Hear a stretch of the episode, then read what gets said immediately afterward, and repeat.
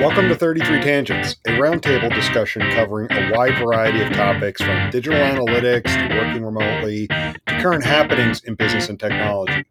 Your hosts, Jason Thompson, John Naran, Jen Coons, and myself, Jim Driscoll, all live in different areas of the world, but work together in the same company. Our regular day-to-day conversations often go off in various directions, and the goal of this podcast is to share our ideas and find new ways to engage with others.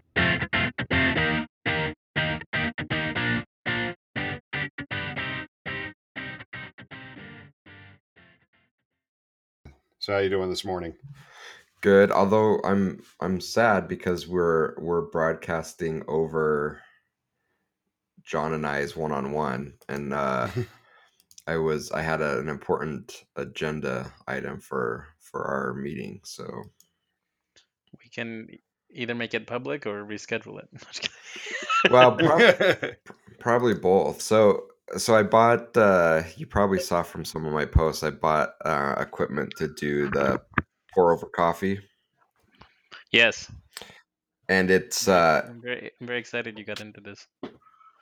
I'm trying. It's very complicated. And I don't know how much I like it. And I had so I think I may have mentioned in the past, I have a buddy named Paul who lives in Austria. He works for a coffee analytics company.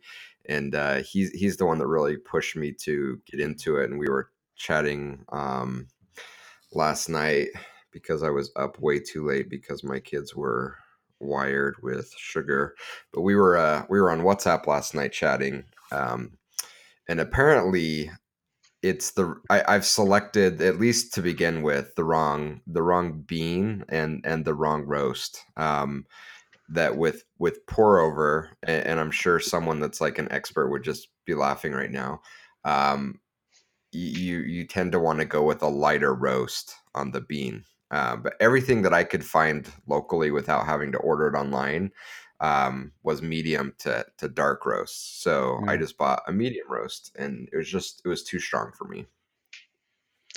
Yeah, that's so. Anyway.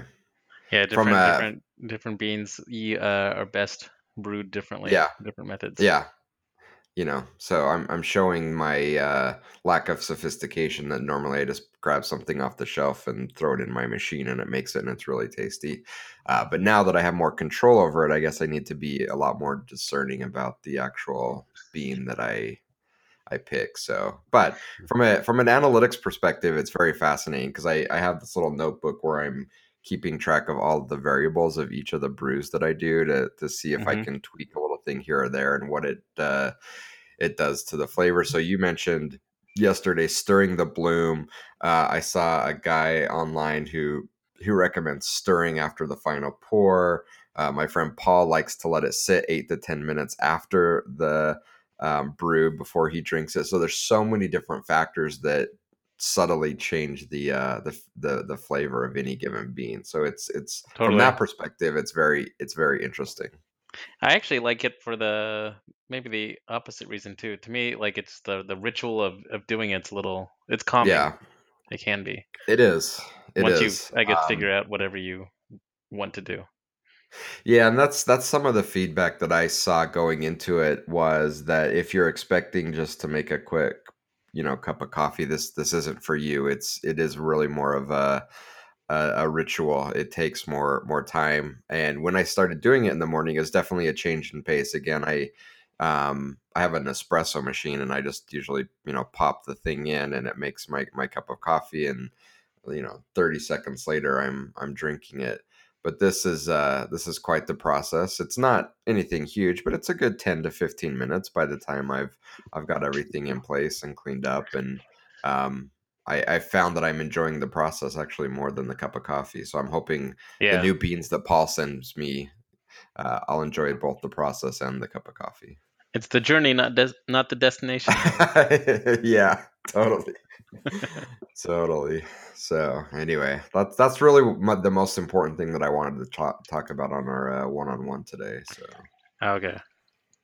Yeah, I haven't been. We do real work too. Of course. We do, but being properly caffeinated and having good beverages is good. Yeah. I've been not on a as heavy a Thai iced tea kick lately, as the temperature has cooled drastically and it hasn't seemed as seductive as it did in the summer, yeah. But I'm still enjoying it here and there. Yeah. Well, sorry to overrun your podcast material here, Jim, with coffee talk. No worries. Because I agree, you definitely need to be properly caffeinated. And today I'm definitely dragging a bit with a little too much candy last night.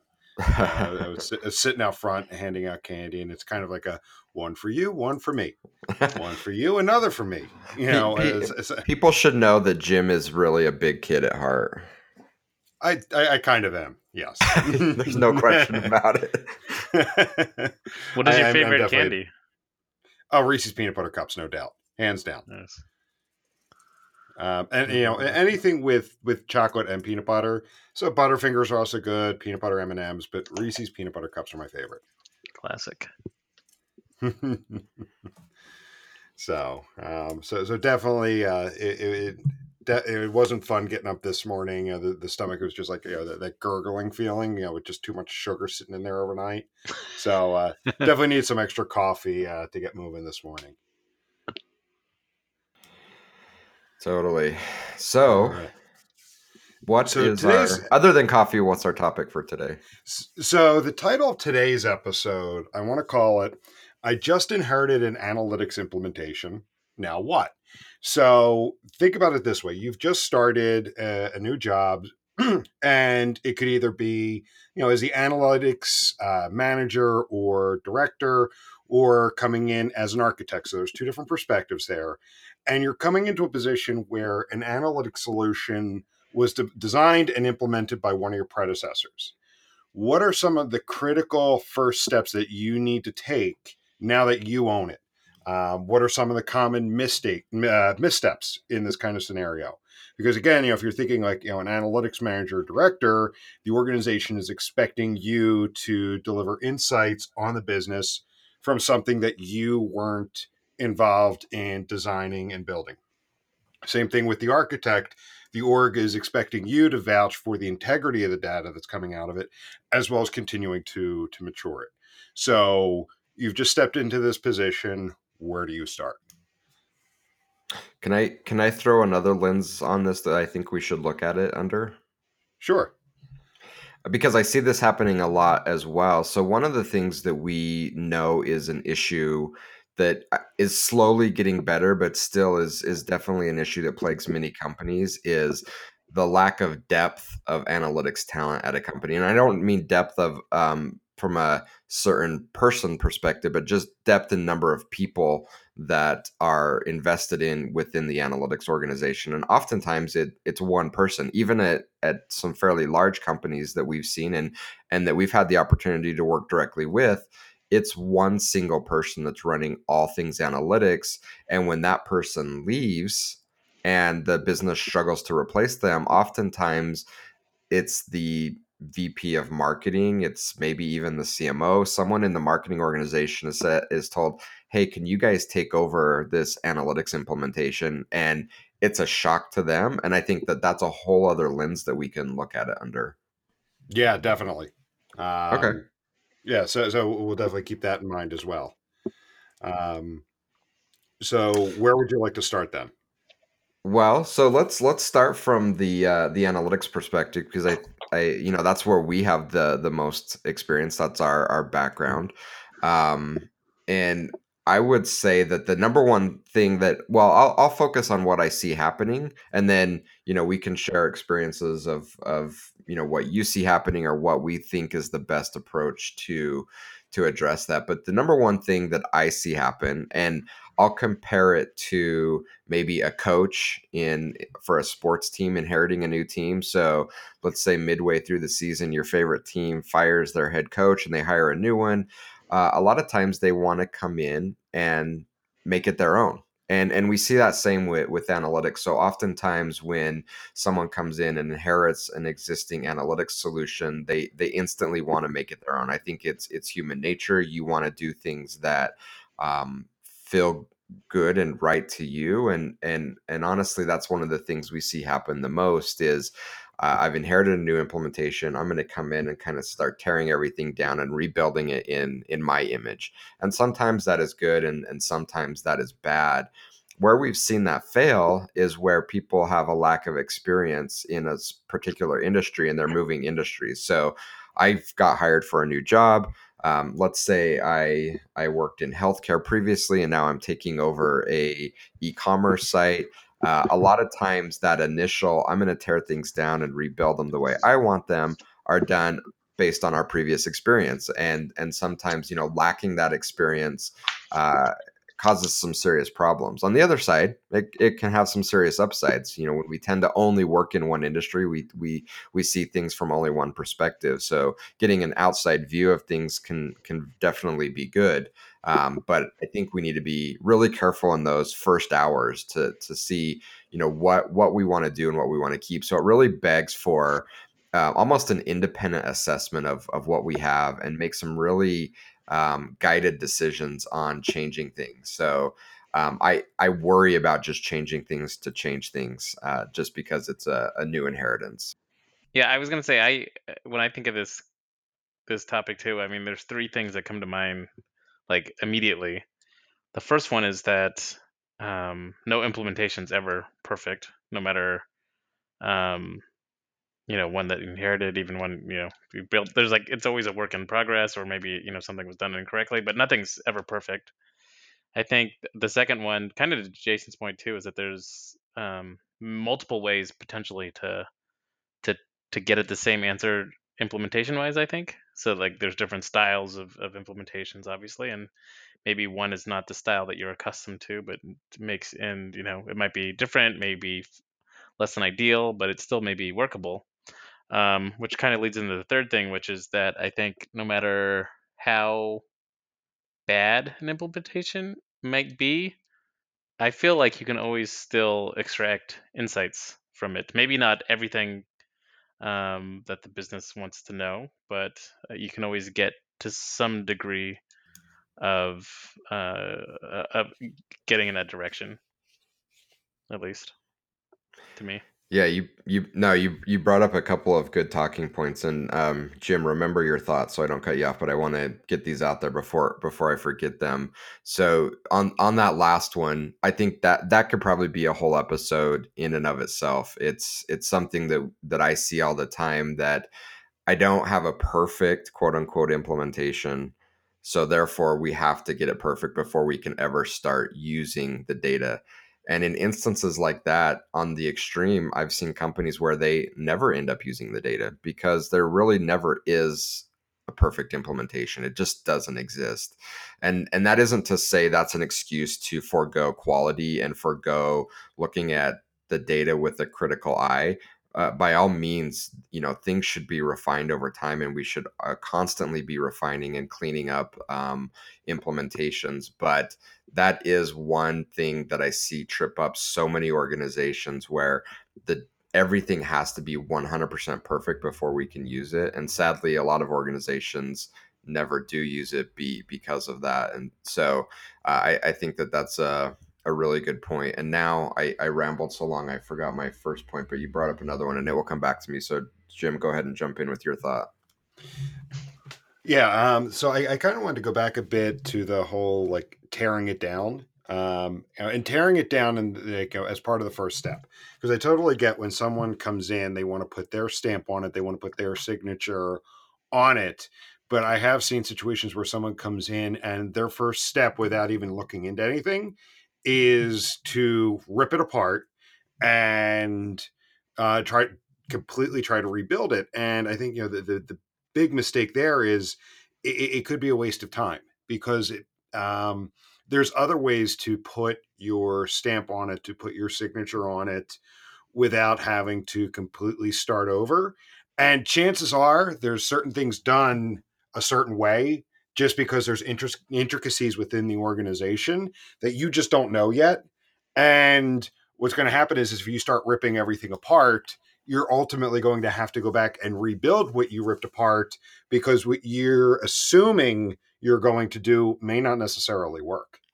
Yeah. So you just gave my point for me. That was the exact other one. No, that's perfect. That's the exact other one that I was thinking about. And I have a little story that can help illustrate that and show how I was guilty of that previously, because it is so easy to do. Early on in my consulting career, I was very guilty of that, where I would come into a new engagement with a client.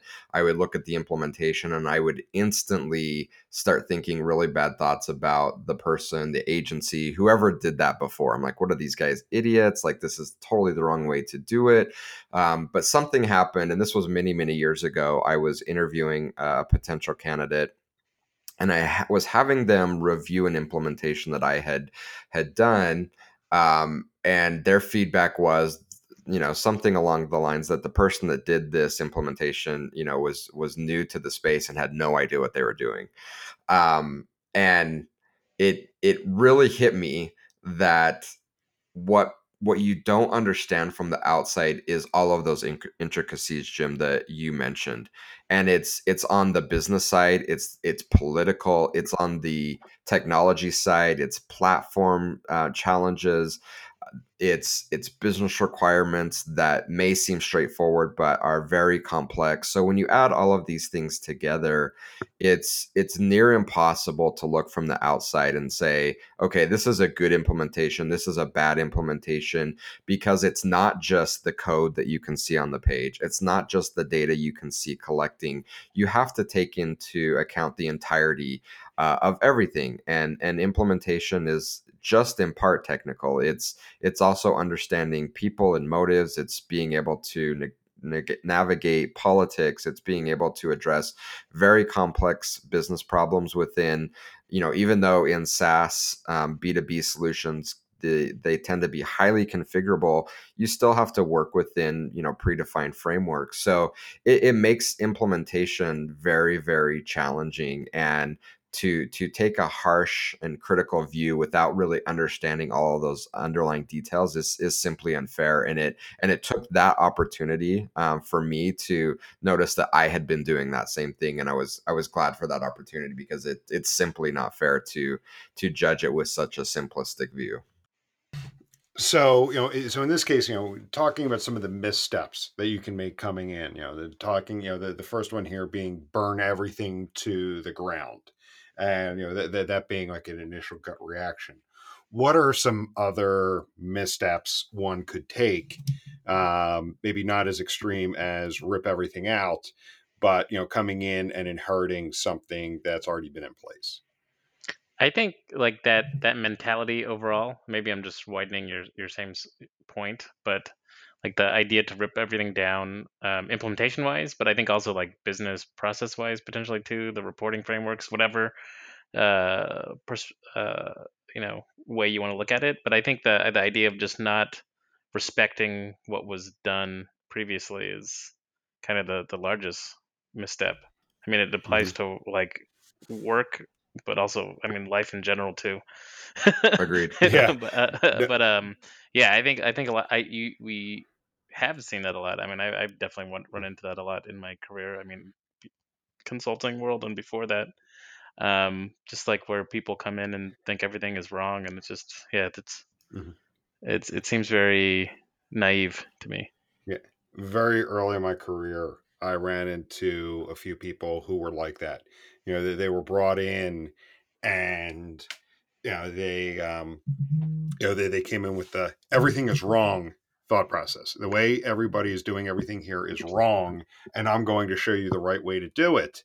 And each time, that happened, they ultimately, I don't want to say the word failed, but ran into a lot of heartache because, exactly that, whether it was something political, something technical, whatever, they quickly lost that bravado. So that was impressed upon me very early in my career. And I'm like, just don't be that person. Don't be that person that comes in as the know-it-all and the let me show you how to do it kind of mentality. Yeah, and I think that it's a much wider discussion, but one of the things that we all struggle with in the digital analytics space is the overall lack of maturity. And while the software vendors have really upped their game, and while there are a few standouts, both individually and organizationally, of doing some very mature, advanced things, if you look at our history, we haven't really come very far, unfortunately. Even though there are a few of those outliers, even if we go back to 2004, which is not the start of this kind of sprint in the digital space, that's multiple lifetimes in the digital world. If you can look at other companies that have come and like changed the landscape of the world in much smaller time frame, and I truly believe that one of the drivers of that is that there's so much movement of people in the space, as we've talked about a lot, and I've quoted kind of a 18-month figure that I picked up from Corey Prohens at Workforce IQ. People move around a lot. And if we're not building on top of what our predecessors put in place and we're going back to start, and then we build something, and then by the time we're done, we move on, and then the person comes behind us and does the same exact thing, we're making baby steps forward. We really do need to be looking for opportunities to build upon what our predecessors have put in place. And unfortunately, we've seen it from the services side. I've seen it being client side, where that just doesn't tend to happen. It gets oftentimes torn down, both technology, governance, reporting, how we look at data, and we start from scratch. And that's fine if we're planning on being somewhere 10 to 15 years and we're going to really build on top of this foundation, but people aren't making that type of commitment.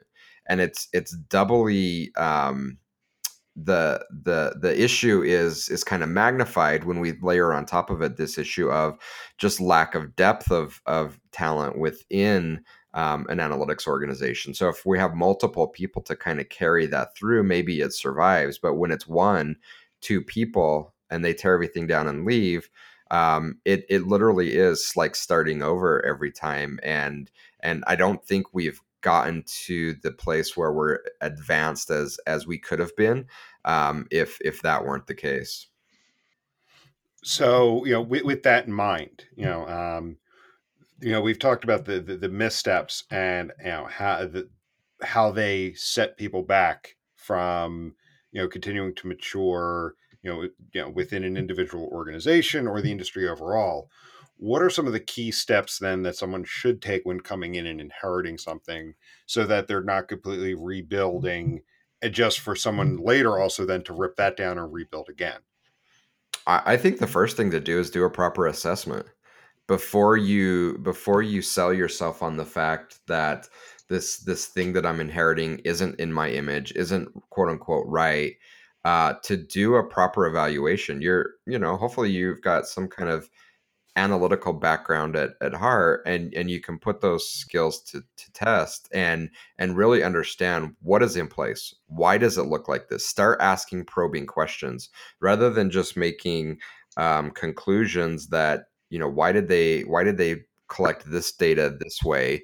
Ask the question and figure out why. There may be a very valid reason. Now, you may have a more eloquent way of doing that, and that's great. But before you truly understand, it's difficult to make that educated decision of what things do I want to change, what things do I want to keep the same, and what things do I want to just completely tear down and start from scratch. So if I was advising, and we do have the opportunity to do this, if I was advising someone that was taking over an implementation, that would be my recommendation.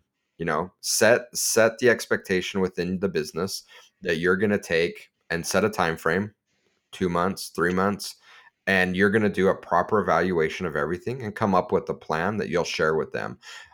So that to me is the critical step, and maybe a 1A is properly communicating. Because as an analytics owner, you're a business owner. You have customers within the organization that hopefully have a desire for your product.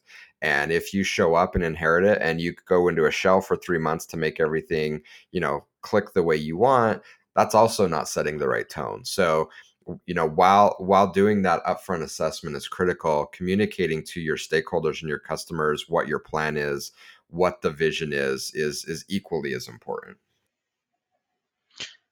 Yeah, and I think the first step always is definitely interviews. Like, I mean, just to harp on that point too, like just getting to really know everything and not coming in overly confident, overly aggressive on trying to rip things up. Yeah, agreed. Interviews from multiple standpoints. One, to have a deeper understanding of what's happening, and two, to really start to build the relationships with these teams. You know, owning an analytics implementation. Again, I think the technical part of it is really the small piece of it. It's about managing relationships. It's about understanding complex challenges.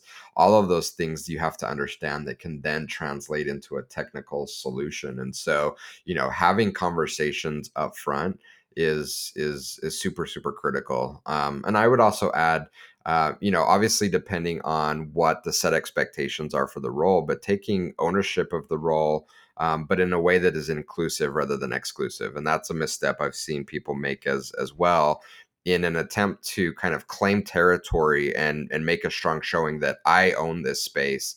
They do so in a very exclusive way. And you can't run a profitable analytics practice by being exclusive. You have to be inclusive because you're dependent on so many other people internally and externally to make it go, that doing that right off the bat, excluding right off the bat is really a recipe for disaster. I think sometimes a lot of analytics is actually the underrated part is a lot of listening, interpreting more than just executing in a sense. I don't know if that's controversial.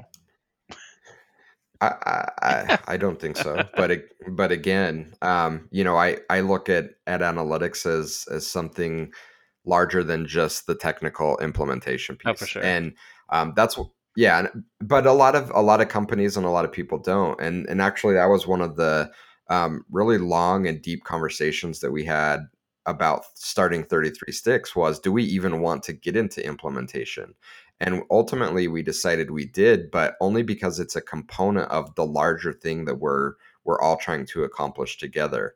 And when you look at it as just a technical piece, just writing code, that's where I think the problems really start to pop up. So agreed. I think a great analytics implementer is an amazing listener. They're listening, they're thinking, and they're not just jumping in there and saying, okay, get out of the way. I know how to, you know, I know how to populate EVAR5, or I know how to, you know, do advanced e-commerce in Google Analytics, or I've worked with these, you know, other platforms, so just get out of my way. Those tend to ultimately end in disaster, reorganization of teams, and oftentimes burning things down and starting from scratch. Yep. So maybe it's that simple. It's not, but it really is about, you know, but I think that's the one thing that really is missing. And I want to believe that there are a few people that are coming in and doing that by design, but I just think most of the time it's just naive. People being naive about what it takes. And part of that is just lack of, I don't want to say qualified, but experienced talent in this space. Implementation, and this may be controversial, implementation tends to be a somewhat easy jumping off point from other work experience. So if I'm a company and I'm looking for an analytics implementer, you really need to hire a top-end person in order to get the value that you're looking for out of your investment. I mean, companies are spending hundreds of thousands of dollars and oftentimes more on software. You really need to invest in a real high-quality implementation person to drive the value out of that. But oftentimes what happens is we see people making a jump from other industries, and it's often things like SEO, or maybe coming from a support organization. And not that those things are bad, but they just lack depth of experience in implementation. And oftentimes they're just naive to what it looks like. They've gone through trainings, they've read some, you know, blog posts, they, you know, thrown Google Analytics on their blog, and now they're an expert, and that's very problematic.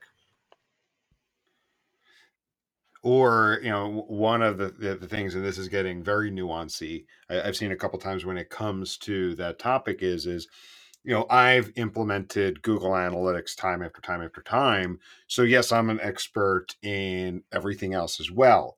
So when we've come in, we've seen, say, Adobe implementations where someone has tried to implement it in the vein of Google Analytics, because that's what they know. And there are, you know, differences in the way you build it out.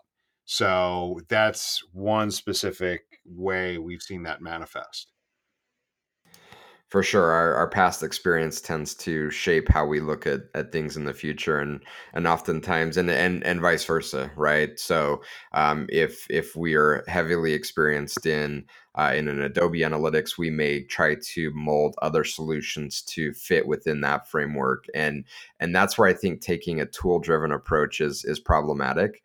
And oftentimes that's, again, if I'm inheriting a new implementation and I come from a background from a specific tool, that can be, a very real problem up front. So again, rather than trying to mold things based on your experience or knowledge alone, take a step back, take a deep breath, understand what you have in place. If it's a new technology, take some time to really understand the nuances of that technology before you start making really broad, hard to reverse decisions like tearing things down and starting from scratch.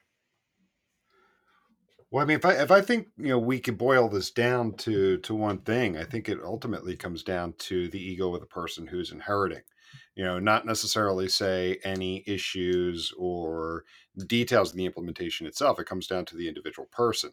When we've come in and seen someone, you know, or we've been present when someone's come in and done the, you know, burn it to the ground approach, a lot of times it's not out of issue with the implementation. It's the ego of the individual. And it's almost like, you know, needing to shed the ego because, you know, your ego is telling you, you know, I need this done in my way. And you may be trying to explain it as, I can only vouch for it if it's done my way, but ultimately it's like, I need this monument that, you know, is based on the way I want it to be so I can leave my mark on the organization. I definitely think that can be part of it. I think the other persona is, maybe has an ego play, but is often from a place of fear. And I think that may be happening more often than we think, and it's kind of masked as ego. And what I mean by that is, sorry, wait, someone say something. No, I was just gonna say, so are you saying like insecurity? Yeah, insecurity is a great way to put it, because oftentimes we're really stretching ourselves, and this isn't true of just the digital analytics space. It's true in general. When I left Omniture to take over all of analytics and optimization at Spark Networks, I had been doing implementations at Omniture for 3 years and had convinced myself that I knew everything there was to know about analytics. And within like the first week of, you know, being in that new role, I was smacked upside the head and it's like, you don't know anything. But I went into it thinking I knew, and part of that was good. Like, you know, I needed to be stretched, but I got in there and I quickly understand that I didn't know. And there's one of two approaches you can take to that. You can take the I don't know approach, but still be confident that you own this team and this space and this vision, but I don't know everything and I'm going to figure things out. Or unfortunately, what we see most people do out of insecurity and fear is they don't know and they mask that with ego and strength. And by burning things down and being very strong and this is how it works and this is the way it's going to, you know, this is the way we're going to do things, that's usually coming not out of a place of strength, but out of a place of weakness. And that's just human nature. And I put a lot of blame on upper management for allowing that to happen, either not properly identifying that through the hiring process. And I'm not saying don't hire that person. I'm saying identify that as a risk and make sure that they feel super comfortable. And that's where I think there's a that's where this problem really becomes magnified, because people often making the hiring decision for analytics leave the analytics managers, directors, whatever the title is, on an island. And they're kind of left to fend for themselves. And when they come in feeling vulnerable, feeling like, you know, I don't have all the answers, and they need some guidance and mentorship from someone that understands how to address that, when they're not given that, they put up just a stronger wall. And again, I think the tearing it down and building it up oftentimes is less about leaving an edifice to what they've, you know, to their legacy, but more about just a natural humanistic response to build protection around me, because I feel very vulnerable right now. I gotcha. It's definitely a good perspective. One I didn't necessarily think of. You know, I saw more of like the outward ego part of it, but it's definitely something really good to think about. Yeah, and not to dismiss that point, because I think that that definitely does come into play. Yeah, that definitely comes into play, but I think oftentimes that strong ego thing is just a mask for something a bit more timid and shy and scared underneath that. Gotcha. Yeah. And so, and then in that case, to kind of start to put a bow on it, then, you know, in order to then deal with that fear, that worry, you know, kind of going back to what we were talking about, like the to-dos, the things, you know, that you should do, you know, having those conversations, reaching out, building those relationships within the org could help, you know, prevent that from happening. Yeah, so I think there are three major things, and you mentioned the two really critical ones. Number one, coming in and just doing an assessment of what do I have? What am I inheriting? What is the lay of the land? Who are the key players? What software do we have in place? What people do we have in place internally, externally? Just doing a full-scale assessment of what do I have before I make any real critical decisions to change anything would be number one. As part of that, and not separate, is relationship building. And you mentioned, you know, having conversations. So number two would be building relationships. So talking to as many people in the organization as I can talk to, even if their role seems far outside of what I'm being asked to do. Talk to everybody, because you never know who's going to open up and give you information that can truly be valuable to you. So talk to everybody. And as part of that, really understand what the business wants to do. So understand the business inside and out, not just from a requirement standpoint, but what is the business all about?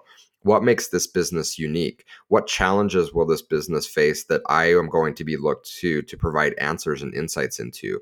Really start to ask a lot of those questions. And then the number three item that I would add to the list is to communicate, set your vision. So even if you don't have all the answers, you have a vision. You have something that you want to create. You have a place that you want to take the business forward into. So be upfront in setting that vision and set the expectation early on that you're going to communicate very clearly. You're going to communicate often, and you're going to involve others in this process. But ultimately, you're going to drive it.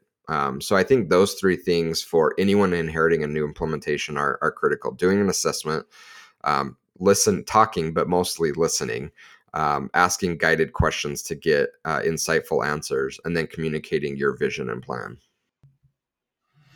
And I couldn't put it any better than that. So I think, you know, with that, it kind of wraps everything up nicely, unless there was anything anybody else wanted to add.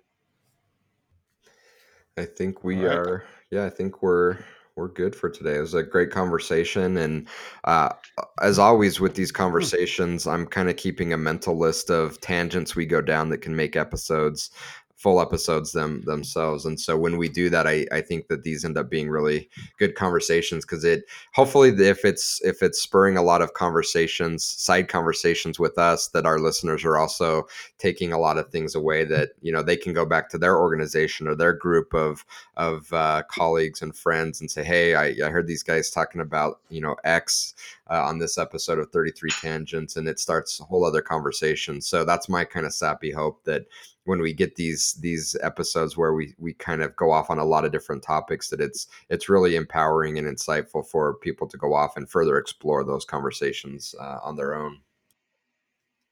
Yeah, that'd be cool. Agreed. Yeah. And I think that was really the genesis for this whole thing. Just knowing what we talk about internally, we know other people have got to be having the same conversations. Absolutely. So, yeah. You know, put it out there, and, you know, hopefully those that are listening, it's like, oh, I thought of that too. So, you know, again, I'm not the only one thinking about this. Yeah. And, you know, if anyone out there is really passionate about any of those things that we brought up, you know, I would like to offer an open invitation for them to come on our show. Now, we don't do guests all the time. We kind of sparingly bring on people, but I think it was our last episode, we had Corey Spencer on from Adobe, and it was wildly popular. And it also helps us to take a fresh perspective of things. We kind of get a different lens on things. So, you know, while that won't be our norm to do interview style podcasts, if any of these things we're talking about are interesting and to people, and you know, you have a real passion and you want to come on and talk about it, hit us up. You know, we'll be happy to bring you on. Definitely.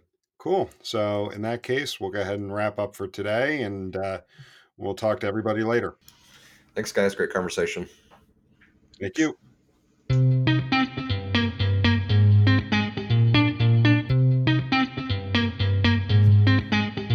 Thank you for listening to this week's episode. We hope you enjoyed it.